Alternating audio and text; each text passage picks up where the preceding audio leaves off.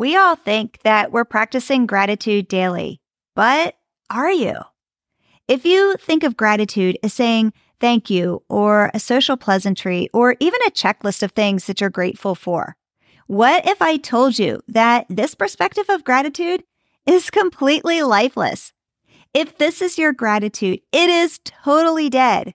But do not worry, my friend, because on today's episode, we're going to answer the question what makes gratitude come alive?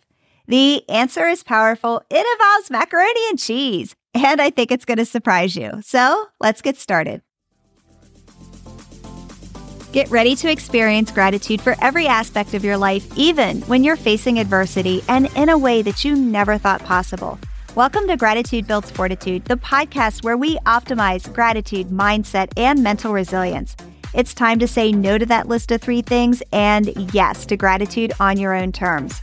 I'm your host, Holly Bertone. I was such an overachiever that I hit rock bottom three times with my health between breast cancer, autoimmune disease, and debilitating chronic fatigue. So I became a mindset coach because it is my mission to help you get through the tough times with greater resilience. Tune in every week for inspirational stories and tactical action plans so that you can find love, happiness, laughter, and discover your own comeback story. Thank you for being here. And I'm not saying that as a social pleasantry. I truly mean it with deep gratitude from my entire heart because the Gratitude Builds Fortitude podcast has some exciting news. We just hit a huge milestone 10,000 downloads. Woohoo! What is totally crazy, if you don't know the backstory, is that this was never ever supposed to be a podcast.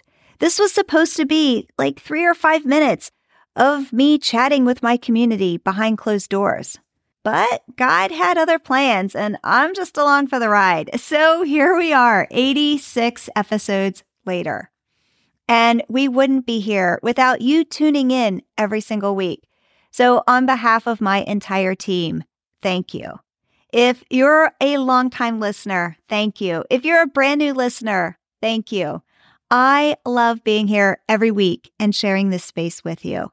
And I'm proud of you for taking this time to invest in yourself and your mindset to continue to grow as a human being.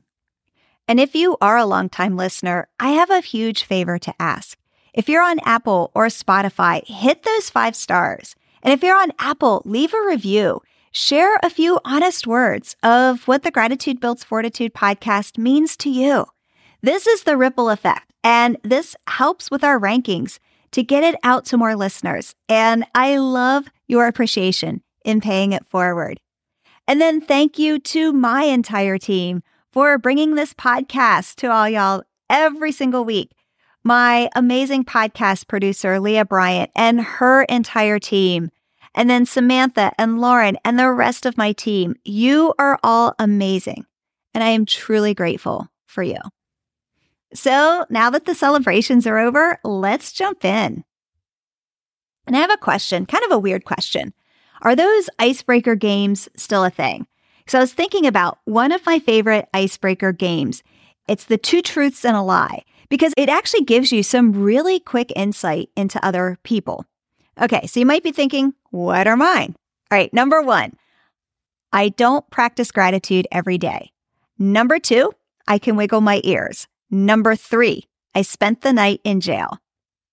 Now, most people assume that since my whole everything is about gratitude, so that's probably true. And the ear wiggling thing is kind of weird. So that seems to probably be more true. So the lie is probably that I spent the night in jail because I kind of seem to be one of those like really wholesome people and I used to work for one of those three letter federal government agencies they make TV shows about. Okay, so which one is it?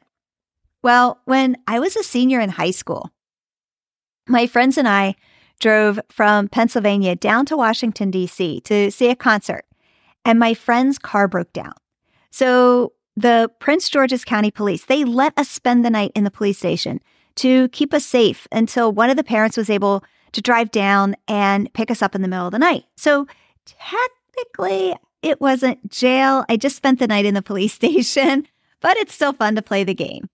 And yes, I can wiggle my ears. If you are watching on YouTube, I just gave you a little sample. And yeah, it is kind of weird. Well, the truth is that I don't practice gratitude every day. Wait, what? Wait a second, Holly. Aren't you a coach on this and you speak on this? Like you have this whole podcast. Isn't gratitude your your whole thing? Like you're telling me that you don't practice gratitude and now you've got this episode called Gratitude is Dead. Like what the heck is going on? All right, you want to know what's going on? Let me break it down for you. Here is what I see over and over again is that most people say they're practicing gratitude, but they're really not. And it's usually a list of the same things. I'm grateful for my house, my spouse, my kids, my dog, my house, my spouse, my kids, my dog. And then it's like, eh, because it falls totally flat. Or it's the round robin at the Thanksgiving table saying what you're grateful for. Or just saying thank you when someone does something nice for you. Most people think that gratitude is something that you do or it's something that you say. It is an action or a pleasantry the society tells us to do. And it's how we are all taught. It's how I was taught. You read an article or listen to a podcast, and anytime someone brings up gratitude, it's always, oh, make a list of what you're grateful for. This is why gratitude doesn't work for you. We do the thing, we make the list. We make the list of three things we're grateful for, and we might feel good in the moment. But then 90 seconds later, that crappy situation that we're dealing with is still there. And we are right back to feeling all the colorful emotions the anger, the anxiety, the fear, the frustration. So now you're thinking this gratitude thing is baloney pants and secretly wonder, why isn't it working? Why am I practicing gratitude, but I'm not feeling any better? And then you look around at everyone else and they're all happy and gratitudey, and you feel left out. Like, why isn't this working for me? I want to be happy too. And then guess what? You either feel the shame or guilt, like, I'm supposed to be grateful, but it's not working. So then you just give up and say, gratitude's not for me. Or gratitude's this airy fairy thing in the sky and it's not real. And if you think this, you're not alone because this is how we are programmed to view gratitude. We are told this is the secret to crushing negativity. This is the secret to true happiness. Everyone tells you, oh, just be grateful. And then they walk away. And this, my friend, is why I am telling you gratitude is dead. Because how are you supposed to incorporate what gratitude really does when the experts just flippantly tell you, make a list of three things, but they never explain how it actually works. Viewing gratitude and incorporating gratitude from this perspective will do absolutely nothing for you. Absolutely nothing. This kind of gratitude is dead. But what if I told you there's a better way? What if I told you there is a way to make gratitude come alive? Fact, gratitude has the power to be the catalyst to help you to reduce stress and inflammation in your body so that you can achieve greater overall happiness and wellness. But it's never going to happen by making that same list of three things every single day. Okay, story time. When my ex and I were first married, I wanted to make macaroni and cheese. And I am talking about the real macaroni and cheese, like back when I could eat gluten and dairy. And if y'all remember like those Southern style casserole, like the macaroni and cheese casserole, like the Southern style recipes, this is the real macaroni and cheese. Like you make the entire batch and eat it. this was one of my all time favorite comfort foods. So I am so excited to make it. And I take it out of the oven.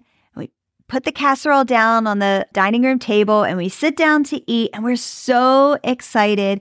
Oh my goodness. I was like, I could literally taste it in my mouth before I get up the fork and we're eating it and we're like, something is missing.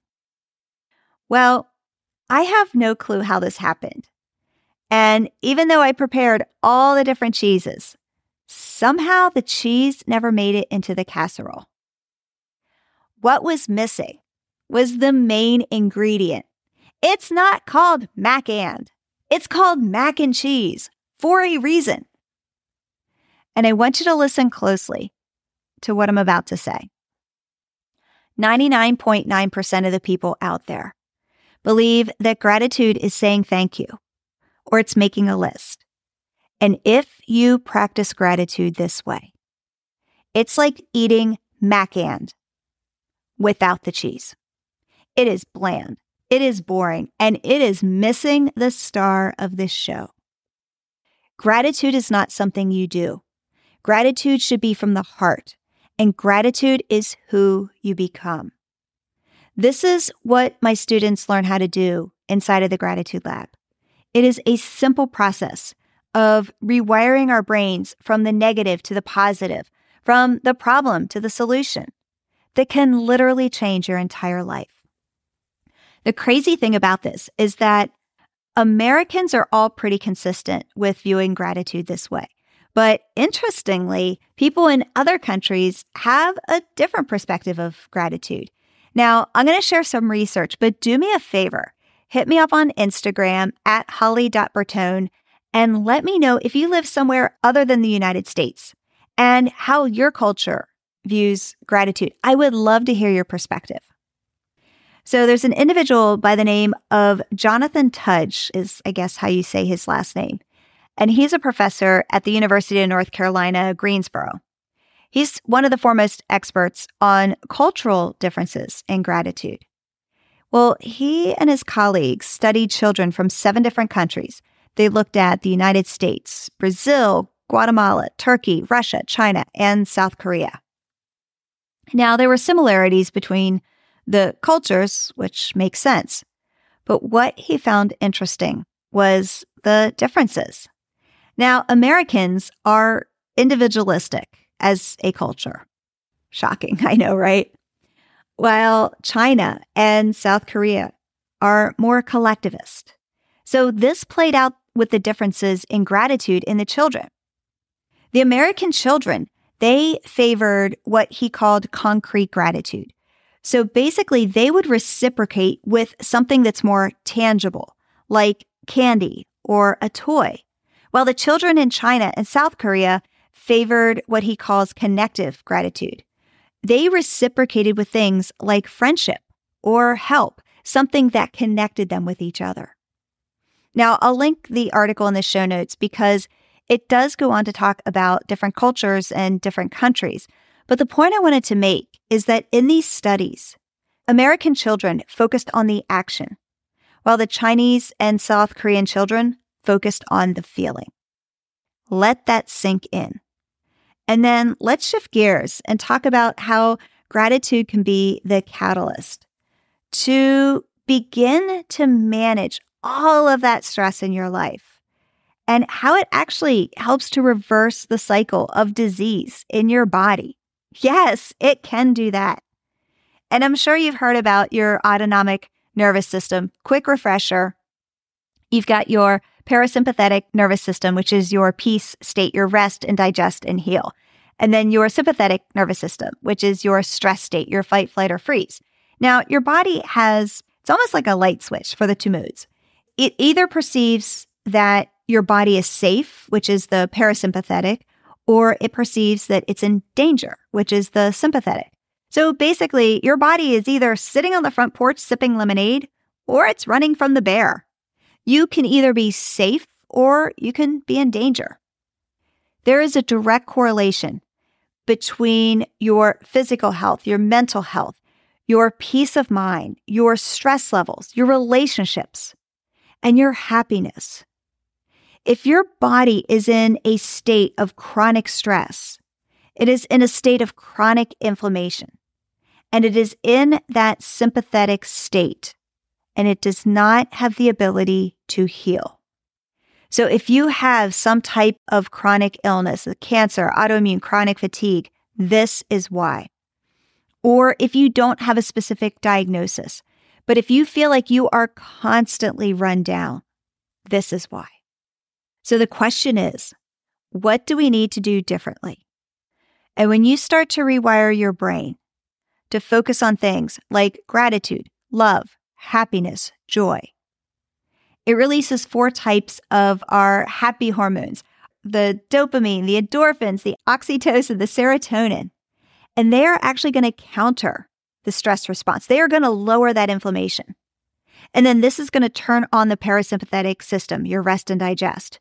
And when you are in your rest and digest, your body is free to do its job. It can rest, it can sleep, it can digest food, and it can heal. And it also gives you a clearer mind to switch from focusing on the problems to focusing on the solutions. You begin to make better decisions, healthier decisions. This is when your body can actually heal. And when you change your brain's chemistry to lower that inflammatory response, it has a downstream effect to the rest of your life, your health, your relationship, your finances. And gratitude is the best way to reduce that stress and inflammation. And if you want to look into the science, there's hundreds of thousands of studies out there. A regular gratitude practice can help you to one study showed that you can exercise 33% more a week. Another study showed you can have 10% fewer stress related illnesses, add seven additional years to your life, be 16% less depressed or 20% less tired. Gratitude is related to 23% lower levels of stress hormones. All right, so you might be thinking, okay, Holly, I get all of this important, but what is gratitude actually going to do for me? Well, let's take this from statistics on a page to real life. What would true happiness look like for you? What would true health look like to you? What would better relationships look like to you? What would it mean to have a clear mind to make good decisions? What would it be like to live in the solution instead of the problem? What would it be like to not be angry about the past? What would it be like to not be anxious or fear the future? What would it be like to wake up and feel abundant? I don't know what your life looks like, so I can't pinpoint exactly what gratitude will do to improve your life, but I can tell you this. If you answered even one of those questions, you are on the right path because that is what gratitude can do for you. This is when gratitude comes alive. This is when gratitude is the entire casserole of macaroni and cheese.